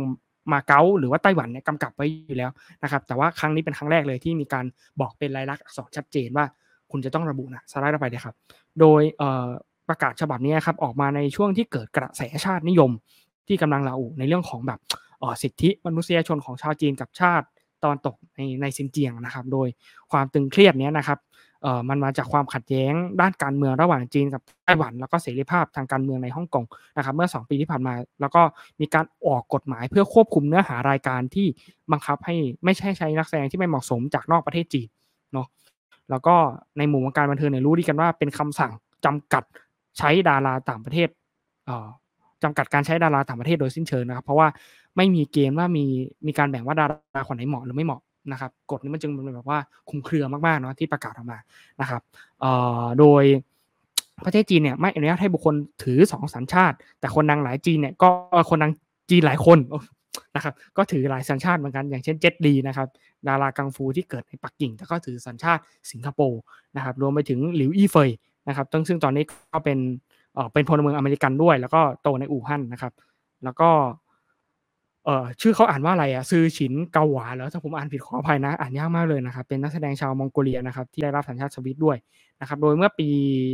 เอ่อ2008เนี่ยนะครับเอ่อกงลี่นะครับนักแสดงเชื้อสายจีนที่มีผลงานระดับอินเตอร์นะครับ ก็เลือกที่จะทิ้งสัญชาติจีนเพื่อถือสัญชาติสิงคโปร์นะครับเพื่อแล้วก็มันเป็นการจุดกระแสการต่อต้านจากชนจีนอย่างมากเลยเนาะเพราะว่าเออทำไมเธอถึงทิ้งสัญชาติฉันไปอะไรประมาณนี้นะครับ ถึงมีคนประนามเขาว่าแกมันไอคนขายชาตินะนะครับ แล้วก็ในปี 2020เนี่ยกงลี่ก็ได้แสดงภาพยนตร์เรื่องเอ่อ Leap นะครับหรือว่าตบให้สนั่นนะครับ โดยมีเค้าโครงจากวอลเลย์บอลหญิงทีมชาติที่ชนะแชมป์โลกก็ สไลด์ไปเลยก่อให้เกิดเสียงวิพากษ์วิจารณ์นะครับบนอินเทอร์เน็ตว่าทำไมโปรดิวเซอร์หนังถึงเลือกกงลี่ที่ถือพลเมืองของสิงคโปร์มารับบทเป็นโค้ชหลางผิงนะครับซึ่งถือเขาถือว่าเป็นแบบบุวีรสตรีของชาติเป็นบุคคลสำคัญของชาตินะครับ จนที่สามารถแบบนำทีมคว้าชัยมาได้เนี่ยทำไมถึงเลือกเขานะครับ โดยปัจจุบันเนี่ยกงลี่ก็ได้สัญสละสัญชาติสิงคโปร์แล้วก็กลับมาใช้สัญชาติจีนแล้วนะอืม อีกคนหนึ่งนะครับเมื่อเดือนกันยายนที่ปีที่แล้วที่ผ่านมาเนี่ยดาราฮ่องกงอย่างเซียงถิงเฟิงนะครับตัดสินใจถอนสัญชาติแคนาดากลับมาใช้สัญชาติจีนนะครับ เพราะว่าการกระทำนี้เป็นการสยบยอมต่อจีนที่ไม่มีการเอ่ออย่างไม่ปิดบังนะครับ รวมไปถึงว่าเอ่อวงการจีนเนี่ยกำลังพลิกโฉมครั้งใหญ่จากการถูกแทรกแซงโดยรัฐ ผ่านมาตรการชิงหลากนะครับเอ่อซึ่งเป็นดาราเนี่ยที่ถูกมองว่าผิดศีลธรรมไม่ตรงตามมาตรฐานเนี่ยก็ถูกคว่ำบาตรจากรัฐ แล้วก็ถูกลงดาบอย่างหนักนะครับ โดยกรณีที่เห็นได้ชัดนี่ก็คือมีการจับกลุ่มคุณเอ่ออี้อูอี้ฝานนะครับ ในข้อหาข่มขืนนะครับ แล้วก็เอ่อมีการนอกเหนือจากลงโทษทางกฎหมาย แล้วก็มีการแบบเขาเรียกอะไรอะครับเอ่อแซงชั่นผ่านการแบบทางสังคมด้วยอะแบบลงโทษทางสังคมด้วยมีการประนามมีการด่ากันลงบนโซเชียลเน็ตเวิร์กอย่างอย่างมากมายที่เขาถือสัญชาติแคนาดานะครับ ก็ประเด็นต่างๆเหล่านี้ก็น่าสนใจมากเกี่ยวกับเรื่องของ ชาวจีนที่ถือสัญชาติ แล้วก็การผลิตภาพยนตร์เนาะเพราะในอนาคตเนี่ยเราอาจจะเห็นว่าภาพยนตร์จีนเนี่ยอาจจะไม่มีนักแสดงชาวต่างชาติเข้าไปเป็นส่วนหนึ่งเลยก็ได้นะครับ แล้วก็การตั้งกำแพงทางด้านภาพยนตร์เนี่ยมันจะทำให้ภาพยนตร์หลาย ๆ เรื่องที่ควรจะมีโอกาสเข้าฉายในจีนโดนจำกัดสิทธิ์ในการที่จะมีที่นั่งในการเข้าฉาย แล้วก็ประจีนอย่าลืมว่าจีนเป็นแผ่นดินใหญ่เนาะเป็นประเทศที่มีอาณาเขตกว้างขวาง แล้วก็มีประชากรเยอะ ฉะนั้นเนี่ย หลายหลายเรื่องหรือหลาย ๆ ค่ายที่ผลิตภาพยนตร์เนี่ยเขาก็จะมุ่งหวังว่าฉันจะต้องได้ฉายในจีน เพราะว่าจีนจะเป็นแหล่งรายได้หลักให้กับเขานะครับ อันนี้ก็ประมาณนี้ครับ ข่าวสุดท้ายเพื่อไม่เป็นการเสียเวลานะครับเอ่อมิตรภาพสีขากับหนังหมาและนานาสัตว์เลี้ยงนะครับอืมแล้วก็พูดถึงกระแสโต้กลับการใช้แรงงานอย่างทนุกรรมเพื่อความยุติธรรมให้กับเพื่อนที่พูดเองไม่ได้นะครับอืมขึ้นเม้นช้านะครับครับขอบคุณครับอ่าโอเค ผมผมมีภาพยนตร์หนึ่งเรื่องมาเล่าให้ฟังที่กำลังจะเข้าฉายในเร็วๆนี้นะครับ ก็คือมิตรภาพกลัดไม่ปล่อยนะครับเอ่อภาพยนตร์เรื่องด็อกนะครับ เพื่อนกันพันห้าวนะครับกำกับโดยเอ่อคุณแชนนิงทาทัมนะครับเขาเป็นทั้งโปรดิวเซอร์และเป็นผู้กำกับด้วยนะครับเอ่อโดยเรื่องราวเนี่ยนะครับก็เอ่อสร้างจากชีวิตจริงของคุณแชนนิงทาทัมเลยนะครับ เมื่อเอ่อสุนัขตัวโปรดของเขาก็คือสุนัขตัวเนี้ยที่ร่วมแสดงในภาพยนตร์เนี่ยนะครับ ชื่อว่าน้อง ลูลูนะครับลูลูนะครับเป็นสุนัขเอ่อที่เขารักมากๆเนี่ยขนาดว่าไปกองถ่ายก็ยังหิ้วไปด้วยเลยนะครับแบบแล้วก็เออแบบไปไหนไปกันน่ะนะครับ โดยล่าสุดที่ผ่านมาเนี่ยมีการโพสต์ลงเอ่อทวิตเตอร์นะครับ ส่วนตัวระบุว่าลูลูของเขาเนี่ยนะครับ เป็นมะเร็งระยะสุดท้ายนะครับ ก็เลยเขาก็เลยอยากที่จะพาหมาของเขาเนี่ยออกไปท่องโลกกว้างบ้างนะครับ เพื่อจะสร้างความทรงจำดีๆระหว่างเขากับกับกับสุนัขเนาะ ที่กำลังจะจากไปนะครับ โดยเอ่อชนนิงทาทัมเนี่ยเขาก็ได้กลับมาทำหนังทำหนังนะครับ แนวโรดมูฟวี่นะครับ โดยเล่าเรื่องเกี่ยวกับชายคนหนึ่งนะครับ กับสุนัขที่ต้องเผชิญกับจุดจบในบทสำคัญในชีวิตของเขานะครับ ซึ่งเขาเป็นในหัวหน้าผู้ฝึกสอนสัตว์นะครับ ที่ต้องใช้เวลานานถึง 4 เดือนในการแคสสุนัขนะครับ ร่วมร่วมกับอีก 200 ตัวเลยเนาะแล้วก็เล่าอีกว่าแชนนิงเนี่ยทุ่มเทให้กับตัวละครตัวนี้มากๆนะครับ แล้วก็ มันน่าจะเป็นความเจ็บปวดเนาะที่เขาจะต้องเห็นการสูญเสียไปของสุนัขตัวเองนะครับ แล้วก็ประสบการณ์ที่เขาได้เจอมาเกี่ยวกับสุนัขของเขาเนี่ยเขาจะเผยมันผ่านรายละเอียดเล็กๆน้อยๆในภาพยนตร์เรื่องนี้นะครับ เช่น วิธีการจับสายจูง วิธีการสัมผัส วิธีการใช้น้ำเสียง เพื่อให้สุนัขรู้สึกสบายใจนะครับแชนนิงเนี่ยจะสบายๆมากเมื่อเวลาเขาอยู่กับกับสุนัขของเขานะครับ นั่นเป็นสิ่งที่ไม่สามารถอสอนได้เนาะโดยภาพยนตร์เรื่องนี้เนี่ยก็จะเข้าฉาย 17 กุมภาพันธ์นะครับ ก็ติดตามความเคลื่อนไหวได้เลยนะครับผ่านอินสตาแกรมแล้วก็ทวิตเตอร์นะครับ ส่วนตัวของคุณแชนนิงทาทัมนะครับทั้งนี้ทั้งนั้นนะครับการใช้สัตว์เลี้ยงเนี่ยหรือว่าการมีสัตว์เป็นส่วนหนึ่งของภาพยนตร์เราเห็นมาตั้งนานแล้วเนาะโดยเฉพาะสุนัขนะครับสไลด์ไปเลยครับเอ่อแล้วก็จะเห็นถึงนะครับหนังหมาหลายๆเรื่องเนาะที่ทำออกมานะครับ ที่บางเรื่องก็เราอาจจะจำได้ดีอย่างภาพยนตร์ไทยที่คุณมะเดี่ยวกำกับ ก็คือเรื่องมะหมาสีขาครับอะไรเงี้ย รวมไปถึงแบบหนังออที่เล่าชีวิตจริงเนาะเกี่ยวกับหมาชื่อฮาชินะครับในประเทศญี่ปุ่นเนาะเออที่แบบว่าเจ้าของตายแล้วแบบตัวเองก็ตายตามไปด้วยอะไรเงี้ยนะฮะรวมไปถึงเรื่องเบนจี้ที่อยู่ใน Netflix ด้วยก็เป็นหนังหมาส่วนหนึ่งที่น่าสนใจแล้วก็มันแสดงออกถึงมิตรภาพมิตรภาพและความผูกพันเนาะเอ่อแต่ทีเนี้ยครับเรื่องของการใช้สัตว์บนสื่อบันเทิงเนี่ยมันมีหน่วยงานหนึ่งที่เข้ามาควบคุมแล้วก็ดูแล ไม่ใช่ไม่ใช่แค่สุนัขเนาะแต่มันพูดถึงสัตว์เลี้ยงอื่นด้วย ก็คือพีต้าครับพีต้าเนี่ยเป็นองค์กรที่ไม่แสวงหาผลกำไรที่ตั้งขึ้นเมื่อปี 1980 ซึ่งเขาก็เคลื่อนไหวมาโดยตลอดเนาะในเรื่องของการพิทักษ์และปกป้องสิทธิของสัตว์นะครับ แล้วก็มีความสุดโต่งอยู่ในทีเนาะในการที่เขาจะประกาศเรื่องอะไรต่างๆออกมานะครับ ตัวอย่างเช่นเล่าสุดที่ผ่านมาครับชาแรกไปเลยครับเอมันมีการพูดถึง ลิงเก็บมะพร้าวนะครับ ที่พีต้าออกมาบอกว่าเนี่ยมันไม่เหมาะสมเนาะในกรณีของบริบทประเทศไทยนะครับรวมไปถึงสาระไปเลยครับตัวละครหนึ่งที่อยู่ในเรื่อง Toy Story เนาะที่มีการใช้เขาเรียกอะไรอะฮะเอ่อเคียวไม่ใช่เป็นตะขออะครับเป็นครุกอะเกี่ยวเกี่ยวสัตว์นะครับ เกี่ยวสัตว์เอ่อเป็นแบบสัตว์จำพวกขนอย่างแกะอะไรเงี้ยครับในในต่างประเทศแล้วเขาบอกว่าเนี่ยตัวละครเนี้ยที่ที่อยู่ในภาพยนตร์เรื่อง Toy Story เนี่ย ซึ่งเป็นผู้หญิงเนี่ยที่ถูกออกแบบมาใหม่อย่างสวยงามเนี่ยแต่ว่ายังใช้อุปกรณ์ที่มันแบบทารุณสัตว์อยู่เลยอะไรเงี้ยทำไมถึงยังต้องปล่อยให้เหตุการณ์แบบนี้เกิดขึ้นอยู่นะครับเออสาระไปเลยครับ รวมไปถึงเออภาพยนตร์เรื่องนี้ครับก็คือ Ninja Turtle เนาะที่เขาบอกว่าเนี่ยเอ่อทำไมถึงให้เต่าเนี่ยตัวละครเต่าที่อยู่ในเรื่องเนี่ยกินพิซซ่า เต่าจริง ๆ เนี่ยเขาเป็น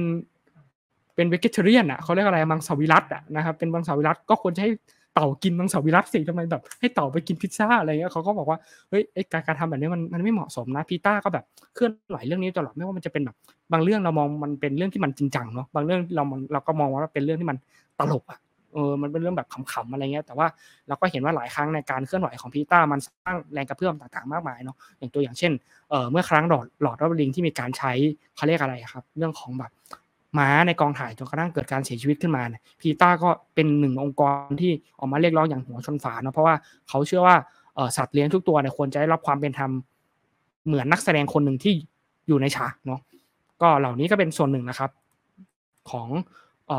ข่าวที่เกี่ยวข้องกับวงการภาพยนตร์เนาะแล้วก็ข่าวสุดท้ายเนี่ยก็มันแสดงเห็นถึงมิตรภาพความรักที่มันเอ่อรีเลทกับวันนี้เลยมันสอดคล้องวันนี้เลยนะครับ ไม่ว่าเราจะรักเพื่อนรักแม่รักพี่รักน้องรักคนในครอบครัวหรือว่ารักใครก็ตามนะครับสำคัญที่สุดเราก็อย่าลืมบอกรักเอ่อสุนัขหรือว่าสัตว์เลี้ยง ซึ่งเป็นแบบว่าคู่หูของเราตลอดเป็นคนที่แบบเอ่ออยู่กับเราโดยตลอดเวลาที่เราเหงาเนาะแล้วก็เอ่อเขาก็เหมือนเป็นมนุษย์คนหนึ่งเนาะเขารับรู้ได้ถึงความรักแล้วก็ความผูกพันที่เรามีให้กับเขาแน่นอนนะครับเหล่านี้ก็เป็นข่าวภาพยนตร์นะครับขอบคุณมากเลยครับ ส่งไมค์ต่อที่ข่าวไลฟ์สไตล์ ค่ะโอ้ยก็กว่าจะจบกันไปเน้องสำหรับข่าวภาพยนตร์ก็มีหลาย ๆ อย่างที่น่าสนใจทั้งแบบว่ารางวัลออสการ์ที่ค่อนข้างอ่าพลิกโผที่เคยแบบว่ามีเขาเรียกอะไรอะ มีแบบว่ามี spoil มีคนคาดเดาอะไรต่างๆกันมากมายอะเพราะฉะนั้นเราจะไปที่ข่าวไลฟ์สไตล์กันอย่างเร็ว ๆ เพราะว่า เออมันหกโมงเย็นแล้ว เราแบบว่าไม่อยากให้ทุกคนอยู่กับเรานะ ให้ทุกคนจะไปกินข้าวกันดีกว่าเนาะก็คือเริ่มต้นที่ข่าวแรกเลยค่ะ เดี๋ยวนะคะ อย่าเพิ่งนะคะ ก่อนก่อนจะไปถึงข่าวคุณแปมหลับหรือยังลูก คุณคุณแปมหน้าหน้ามืดไปหน่อยแต่ว่า คุณแปมไอ้นี่นะคะคุณแปมยังตื่นนะคะ เอาเป็นนะคะ เป็นข่าวแรกก็คือควันหลงตรุษจีน วัคซีนกงเต็กลูกหลานเนี่ยฉีดสุดไข้ไม่เป็นไร แต่ว่าอาม่ากงเนี่ยต้องได้ mRNA เนาะก็คือ ดยข่าวเนี้ยนะคะ มันจะเป็นเรื่องของในเทศกาลตรุษจีนที่ผ่านมาเนาะก็คือนอกเราน่าจะรู้ๆกันว่านอกจากหัว่านอกจากเขาจะไหว้เทพเจ้าไหว้อะไรอะไรกันแล้วเนี่ยชาวไทยเชื้อสายจีนเนี่ยก็จะได้มีการเส้นไหว้บรรพบุรุษที่ล่วงลับไปแล้วด้วยเช่นกัน ซึ่งในแต่ละปีเนี่ยนะส่วนใหญ่ของที่เขาซื้อมาใช้ไหว้เนี่ยก็จะเป็นเครื่องกระดาษไหว้เจ้าร้านกงเต็กก็เลยแบบประดิษฐ์กระดาษกงเต็กให้เป็นรูปต่างๆ ซึ่งเราน่าจะเคยเห็นข่าว ปีผ่านๆมาก็มีทั้ง iPad iPhone หรือปี ปีไหนเหมือนมีเคยมีรถด้วยหรือเปล่าก็ไม่แน่ใจ ก็เราก็จะเห็นตัวกระดาษกระดาษไหว้เนี่ยที่ค่อนข้างเข้ากับสมัยในทุกๆปี แล้วก็เหมือนเป็นการเช็คเทรนด์ถ้าอยากอยากรู้ว่าแบบว่าปีนี้อะไรเด่นอะไรดัง ก็ไปดูจากกระแสกระดาษกรุงเต็กด้วยก็ได้เนาะก็คือ แล้วว่าเป็นอย่างนั้นเนี่ยวันนี้ปีนี้เนี่ยยุคโควิด -19 เนี่ยร้านขายร้านค้าร้านขายต่างๆเนี่ยก็ได้มีการ ผลิตกระดาษกงเต้นที่เป็นชุดวัคซีนโควิด -19 แล้วก็มีชุดตรวจ ATK และสิ่งนี้ก็เขาเรียกอะไร ได้รับผลตอบรับดีมากทำให้กระแสการไหว้ที่แต่ก่อนเนี่ยมันเคยซบเซาลงไป ก็เหมือนว่าตอนนี้ก็มีแบบว่ามีกระแสที่แบบบูมขึ้นมา แล้วก็กระแสดีขึ้นเนาะซึ่งตัวแทนร้านขายของ ร้านขายของไหว้เนี่ยเขาก็ได้บอกว่า ปีนี้ยแบบสินค้าที่ได้รับความนิยมมันก็คือชุดวัคซีนป้องกันโควิดที่แพ็คคู่ไปกับชุดตรวจ ATK จำหน่ายชุดละร้อยบาทเท่านั้น ซึ่งอะไรแบบเนี้ยร้านบอกว่าทำมาเท่าไหร่เนี่ยก็ไม่พอขายตอนเนี้ยทำให้ตอนนั้นอะขาดตลาดเลย เพราะว่าลูกหลานเนี่ยนะก็แบบว่าไหนๆก็ไหนๆไหว้บรรพบุรุษอย่างดีทุกปีเนี่ยพอปีนี้เป็นเป็นยุคของโควิด -19 เนี่ยก็อยากให้บรรพบุรุษบรรพบุรุษได้ฉีดวัคซีนป้องกันไวรัสโควิด -19 ที่ดี ถ้าเราสังเกตเราก็จะเห็นว่ามันมีแต่เอ่อโมเดอร์นาเนอะแล้วก็ไฟเซอร์แล้วก็แอสตร้าเซเนก้าก็ไม่มีอ่าซิโนแวคซีโนไซหรือว่าซิโนฟาร์มที่เป็นวัคซีนจากเพื่อนบ้านบ้านใกล้เรือนเคียงของเราเนาะโอเคอ่าในขณะเดียวกันนะเขาก็บอกว่าตัวกระดาษเงินกระดาษทองที่ผลิตเป็นรูปบ้านรูปรถเครื่องประดับสมาร์ทโฟนนาฬิการวมถึงเอ่อน้ำหอมน้ำหอมกระเป๋าต่างๆ ก็ยังคงได้รับความความสนใจเช่นกัน แล้วทุกคนและตัวแทน จากร้านเนี่ยคุณพีรสอนจิรพิชิตชัยเจ้าของร้านจึงเตี๋ยหวดเขาก็ได้ออกมาบอกมาบอกว่าบรรยากาศในช่วงตรุษจีนปีนี้มันคือคักมากกว่าปีก่อนๆผู้คนมาซื้อของไหว้จำนวนมาก โดยเฉพาะเด็กรุ่นใหม่ที่หันไหว่าบรรพบุรุษกันมากขึ้นทำให้ยอดขายปีนี้มันเพิ่มขึ้นถึง 30-40%อ่าในขณะที่ถ้าเราจำกระแสที่ผ่านมาได้ก็คือตัวหมูตัวเป็ดตัวไก่ที่มันราคาเพิ่มขึ้นเนี่ย พอมันราคาขึ้นคนก็หันไปซื้อสิ่งนั้นน้อยลง แล้วก็แบบว่า เน้นการซื้อเฉพาะสิ่งที่จำเป็นเท่านั้นเนาะโอเค ต่อไปนะคะก็คือข่าวที่ 2 บอกล้างมายาคติพระตรีเซ็นเวิลด์เปิดแผนที่ 5 เทพให้โชค ไหว้แล้วสมหวังในความรัก ก็อย่างที่ทุกคนน่าจะทราบก็คืออ่าพระตรี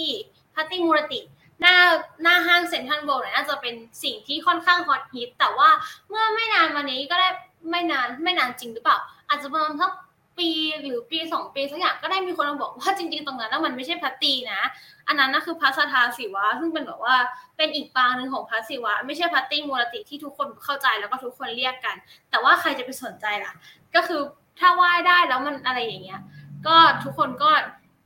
อ่าโอเค ยังยอมไหว้ต่อไปก็ได้อย่างเนาะยังไงซะก็มีมีเศษเสี้ยวหนึ่งที่เป็นตัวของพระศิวะอยู่แล้วเนาะก็คือ อ่า แต่ว่าทางนี้ทางนั้นเนี่ยพอพาร์ตี้มูรติไม่ได้มีที่เซนโบก็ไม่ได้หมายความว่าในกรุงเทพจะไม่มีอีกแล้วนะคะ เราเราจะพาไปดูกันว่าใน 5 ที่ 5 เทพให้โชคเนี่ยมีใครบ้างเนาะก็คือคนแรกอย่างที่บอกเลยก็คือเป็นพาร์ตี้มูรติเจ้าเก่าเจ้าเดิมของเรา แต่ว่าอะไม่ใช่คนนี้นะคะ แต่ว่าเนี่ยเขาบอกว่าตัวพาระตี้ที่อยู่หน้าเซนทรัลเวิลด์ไม่ใช่พาระตี้มูรติ แต่ว่าเป็นพระสทาศิวะที่มี4ี่ถึงสิบกรมีห้าเสียน แล้วก็เป็นพระเออเป็นเทพเจ้าที่ศาสนาฮินดูนับถือ เป็นเทพเจ้าที่ถ้าคนมาสักการะขอพรแล้วเนี่ยจะสมหวัง ก็เลยมีคนเนี่ยแชร์ประสบการณ์ออกไปทำให้คนเนี่ยมาสักการะเป็นจำนวนมาก โดย อืมโดยเขาบอกว่า อ่าเลิกงามยามดีที่ดีที่สุดในการขอพรความรักก็คือวันพฤหัสซึ่งไม่ใช่วันนี้นะคะคือพฤหัสเวลา9นาฬิกา30 นาที แล้วก็เวลา 21นาฬิกา30นาทีก็คือมันคือเวลาเดียวกัน แต่ว่าเป็นแค่ช่วงกลางวันหรือกลางคืนแค่นั้นเองเพราะว่าเขาบอกว่าเวลาเนี้ยเป็นเวลาที่เหล่าทวยเทพเนี่ยลงมายังโลกมนุษย์เพื่อรับแล้วก็ให้คำประทานพรแก่ผู้ที่มาขอเนาะก็คือถ้าใครยังอยากไหว้พระพระตรีเจ้าเก่าเจ้าเดิม ก็ไปพบพระตรีได้ที่เอ่อเซ็นทรัลเวิลด์เนาะหน้าเซ็นทรัลเวิลด์สำนักราชประสงค์ส่วนถ้าใครที่แบบว่าอยากไปเจอพัตตี้ตัวจริงเนี่ยก็สามารถไปพบได้ที่ 5 ที่ก็คือ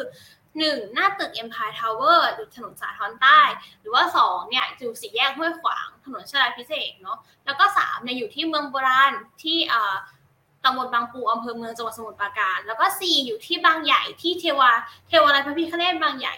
อยู่ที่จังหวัดนนทบุรี แล้วก็ 5 อยู่ที่วัดบัวขวัญถนนงามวงวานอำเภอเมืองนนทบุรีนั่นเองเนาะแล้วก็ต่อไปก็จะเป็นพระแม่อุมาเทวี วัดแขกสีลมที่เราก็น่าจะคุ้นเคยกัน เขาตีคู่มากับตัวพระตรีมูรติเลยเนาะเขามองว่าวัดแขกเนี่ย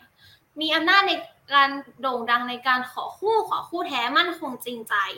อขอพรเรื่องงานแล้วครอบครัวก็ได้เพราะว่าพระแม่อุมาเทวีเนี่ยเป็นคนที่มีความรักแล้วก็มีความศรัทธาต่อพระศิวะเป็นอย่างมากนั่นเองนะคะ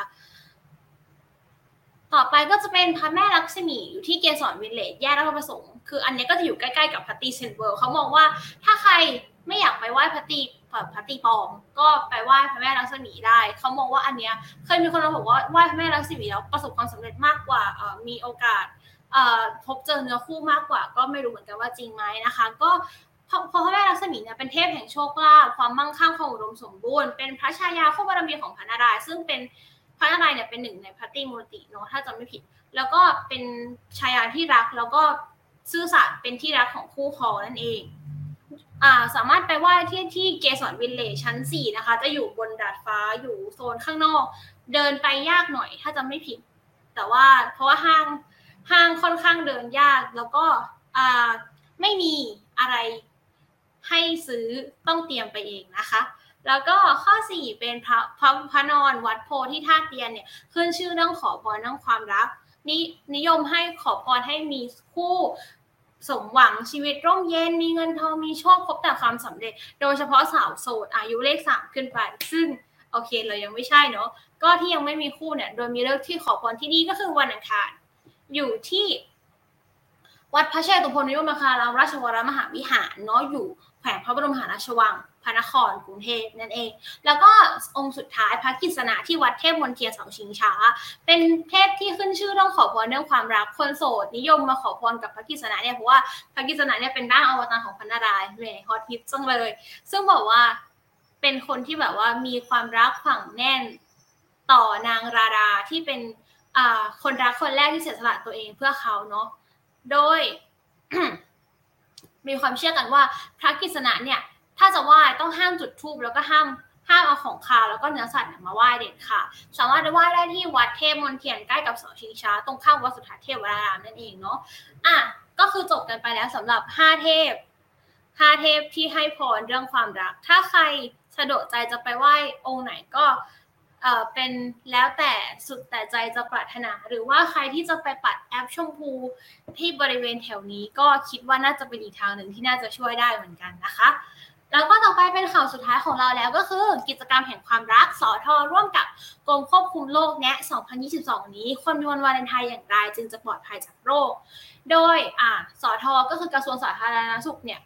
ร่วมกับกรมควบคุมโรคเขาก็ได้ออกมาแนะนำว่าอ่าด้วยความที่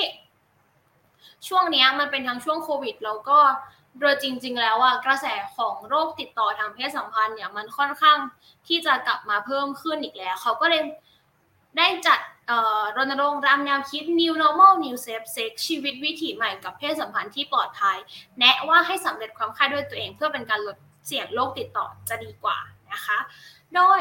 สถานการณ์โรคติดต่อทางเพศสัมพันธ์ของประเทศไทยเนี่ยในปี 2562 พบว่าอัตราป่วยด้วยโรคติดต่อทางเพศสัมพันธ์ 5 โรคสำคัญได้แก่หนองในซิฟิลิส หนองในเทียม แผลริมอ่อน แล้วก็กามโรคของต่อม แล้วก็ท่อน้ำเหลืองเนี่ยมีอัตราการป่วยต่อประชากรแสนคนสูงสุดในทุกกลุ่มอายุ ก็คือโรคหนองใน 14.8%ซิฟิลิส13.2%นั่นเอง โดยโดยจากสถิติเนี่ยพบว่ากลุ่มเยาวชน 15-24 ปีเนี่ยมีอัตราป่วยด้วยโรคติดต่อ 5 โรคเนี้ยเอ่อ124.4 ต่อประชาต่อประชากรแสนคน ซึ่งมองแล้วอาจะน้อย แต่ว่าถ้าดูจากเทียบจากจำนวนประชากรของไทยจริง ๆ มันก็ค่อนข้างเยอะเลยนะคะ ก็เลยบอกว่าก็สถานการณ์แบบนี้ด้วยจาก โรคไวรัสติดเชื้อโคโรนาด้วย แล้วก็สถานการณ์โรคติดต่อทางเพศสัมพันธ์ที่มัน ย่ำแย่ลงกรมควบคุมโรคเนี่ยเขาก็เลยออกมาบอกว่าเขาขอให้คู่รักเนี่ยเลือกใช้วิธีแสดงความรัก ด้วยวิธีการเว้นระยะห่างลดการออกนอกบ้าน ส่งของขวัญให้กันด้วยการบอกรักผ่านวิดีโอคอลหรือว่าถ้าหากจำเป็นต้องออกนอกบ้านเนี่ยก็ขอให้ใช้มาตรการป้องกันโรคโควิด อย่างเคร่งครัด โดยเฉพาะกลุ่มวัยรุ่น ให้ตระหนักถึงการป้องกันตนเองแล้วก็ป้องกันคู่รักให้ปลอดภัย ใช้ถุงยางอนามัยให้เป็นเรื่องปกติในการดูแลสุขภาวะทางเพศรวมถึงจะต้องมีความรับผิดชอบต่อคู่ แล้วก็ แล้วก็ต่อสังคมด้วยตามแนวคิดอะที่ว่าไปข้างต้นก็คือ new normal new safe sex ชีวิตวิถีใหม่กับเพศสัมพันธ์ที่ปลอดภัย ซึ่งเขาก็ได้แนะนำมา 5 ข้อนะคะ ก็คือข้อที่ 1 safe sex is no sex วิธีการมีเพศสัมพันธ์ที่ปลอดภัยที่สุดก็คือการไม่มีมันเลย โดยอาจจะใช้วิธีการสำเร็จความใคร่ด้วยตัวเอง หรือว่าลดการสัมผัสระหว่างกันหรืออะไรก็ให้มันเป็นเรื่องของปัจจัยบุคคลไปแล้วกันนะคะ ต่อไปก็เป็นข้อ2 one love รักเดียวใจเดียวแล้วก็มีเพศสัมพันธ์กับคู่รักที่อยู่ร่วมกัน โดยใช้ถุงยางอนามัยทุกครั้ง ที่มีเพศสัมพันธ์ถูกช่องทาง หลีกเลี่ยงการมีเพศสัมพันธ์กับคนที่เพิ่งรู้จัก หรือว่าคนที่ไม่รู้ว่าเขาเนี่ยมีสถานะการติดเชื้อเป็นยังไงเนาะโอเค ข้อที่ 3 คือ testing together ก็คือสืบเนื่องจากข้อที่ 2 เราหลีกเลี่ยงการมีเพศสัมพันธ์กับคนที่ไม่รู้ว่าสถานะการติดเชื้อเป็นยังไง และถ้าเราอยากรู้เนี่ยเราก็ไปเทสด้วยกันเลย เพราะว่าแบบว่าเราจะได้เป็นการป้องกันตัวเอง แล้วก็เป็นการป้องกัน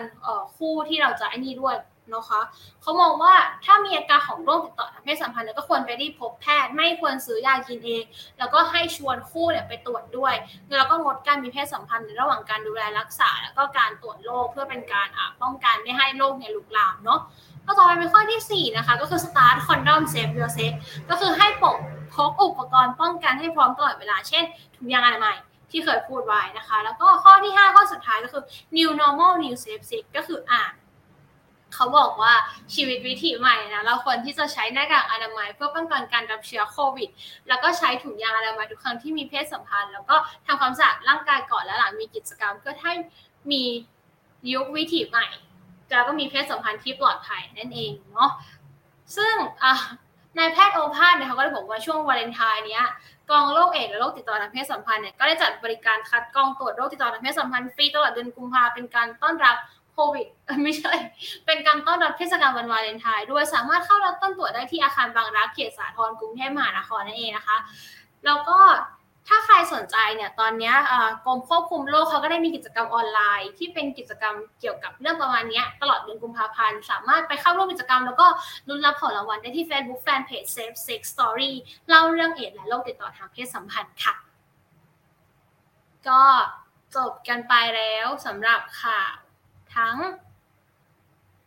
อ่าทั้งสี่หัวข้อทั้งอุ๊ยทำไมหน้าดิฉันมืดแบบนี้ ก็คือข่าวทั้งสี่หัวข้อก็คือข่าวในประเทศข่าวต่างประเทศข่าวภาพยนตร์แล้วก็ข่าวไลฟ์สไตล์นั่นเองนะคะเรียกได้ว่าหัวข้อวันนี้แบบ น่าสนใจมากแล้วก็เข้ากับสถานการณ์ปัจจุบันมากเลยค่ะโอเคสถานการณ์วันนี้นะไม่ใช่ปัจจุบันนะวันนี้ด้วยและอีกไม่กี่ชั่วโมงข้างหน้าเนี่ยจะหมดวันนี้ละเนี่ยเออ รีบกันใช่ไหมคะทุกคน รีบกันไหมอ่าแต่ว่า เดี๋ยวเรามีอะไรฝากเล็กๆน้อยๆด้วยไหมคะอะอะไรนะครับเดี๋ยวเรามีอะไรฝากเล็กๆน้อยๆไหมคะเรามีอะไรฝากไหมสำหรับเอ่อครั้งหน้าของเราจำไม่ได้ว่ามีอะไรมาก่อนแต่ว่าอะโอเค มิวฝากรายการก่อนดีกว่า โอเคค่ะ งั้นก็อย่าลืมนะคะ ครั้งหน้าก็สามารถที่จะหรือว่าครั้งนี้นี่นะคะใครติดตามไม่ทันหรือว่าพลาดช่วงไหนนะคะ อยากฟังอีกนะคะ หรือว่าแบบจำไม่ได้แล้วว่าพี่แอมแปลนะคะ บอกว่าต้องไปแถวไหนนะคะหรือจะขอพรได้นะคะ ก็มาติดตามรับชมรับฟังย้อนหลังได้นะคะ ที่ เอ่อเพจชมรมพลเมืองโลกแล้วก็พลเมืองอาเซียนนะคะ หรือว่าฟังในรูปแบบพอดแคสต์นะคะ ทั้งทาง Spotify Podcast Apple Podcast หรือว่า Google Podcast ได้นั่นเองค่ะ ก็เดี๋ยวครั้งหน้านะคะใช่โอเคมิวมิวพูดก่อนโอเคได้ค่ะสำหรับครั้งหน้านะคะ เดี๋ยวเราจะมาไลฟ์ข่าวในหัวข้ออะไรบ้างนะคะ ก็อย่าลืมติดตามรับชมรับฟังนะคะได้ แล้วก็ข่าวสารอะไรก็ตาม เพจชมรมที่เราได้รับชมกันอยู่ณตอนนี้นะคะครับโอเคแล้วก็อีกเรื่องหนึ่งนะครับก็คือ เดี๋ยวฝากทุกคนนะครับในช่วงสิ้นเดือนนี้นะครับ มีกิจกรรมใหม่จากชมรมพลเมืองโลกและพลเมืองอาเซียนนะครับ อืมเดี๋ยวรอดูกันว่าเป็นกิจกรรมอะไร รับรองว่าถูกใจสายเดิน สายเที่ยว สายกินอะไรอย่างเงี้ยแน่นอนเลยนะครับ อืมเดี๋ยวรอเดี๋ยวรอติดตามสิ้นเดือนนี้เนาะแล้วก็เดือนหน้านะครับ นอกเหนือจากมีพลเมืองไลฟ์ไงานแล้วรายการนี้มาทุกเดือนไม่ต้องกลัวนะครับ ก็ฝาก AGCC Movie Talk เล่าภาพยนตร์ให้ปนพลเมืองล่วงหน้าด้วยนะครับ เทปสุดท้ายแล้วเทปหน้าเนาะผมจำไม่ได้ว่าอะไรมาก่อนจำไม่ได้ว่าอันนี้มาก่อนหรือว่าอันนั้นมาก่อนขออภัยอยู่รายรายการ แต่ว่าฝากด้วยเทปสุดท้ายแล้วนะครับ หัวข้อคราวหน้าก็คือสิทธิมนุษยชนกับภาพยนตร์นะครับ เราก็ได้เกสมาสปอยนิดนึงก็ได้ว่า เป็นชมรมหนึ่งที่พูดถึงสิทธิพลเมืองในคณะครุศาสตร์ของเรานะครับประมาณนี้แล้วกันโอเคค่ะงั้นวันนี้พวกเราสี่คนนะคะ ก็ขอลาทุกคนไปก่อนนะคะ แล้วก็พบเจอกันในไลฟ์ครั้งหน้าค่ะ สวัสดีค่ะ สวัสดีครับบ๊ายบายขอบติดตามรายการพลเมืองไลฟ์ไง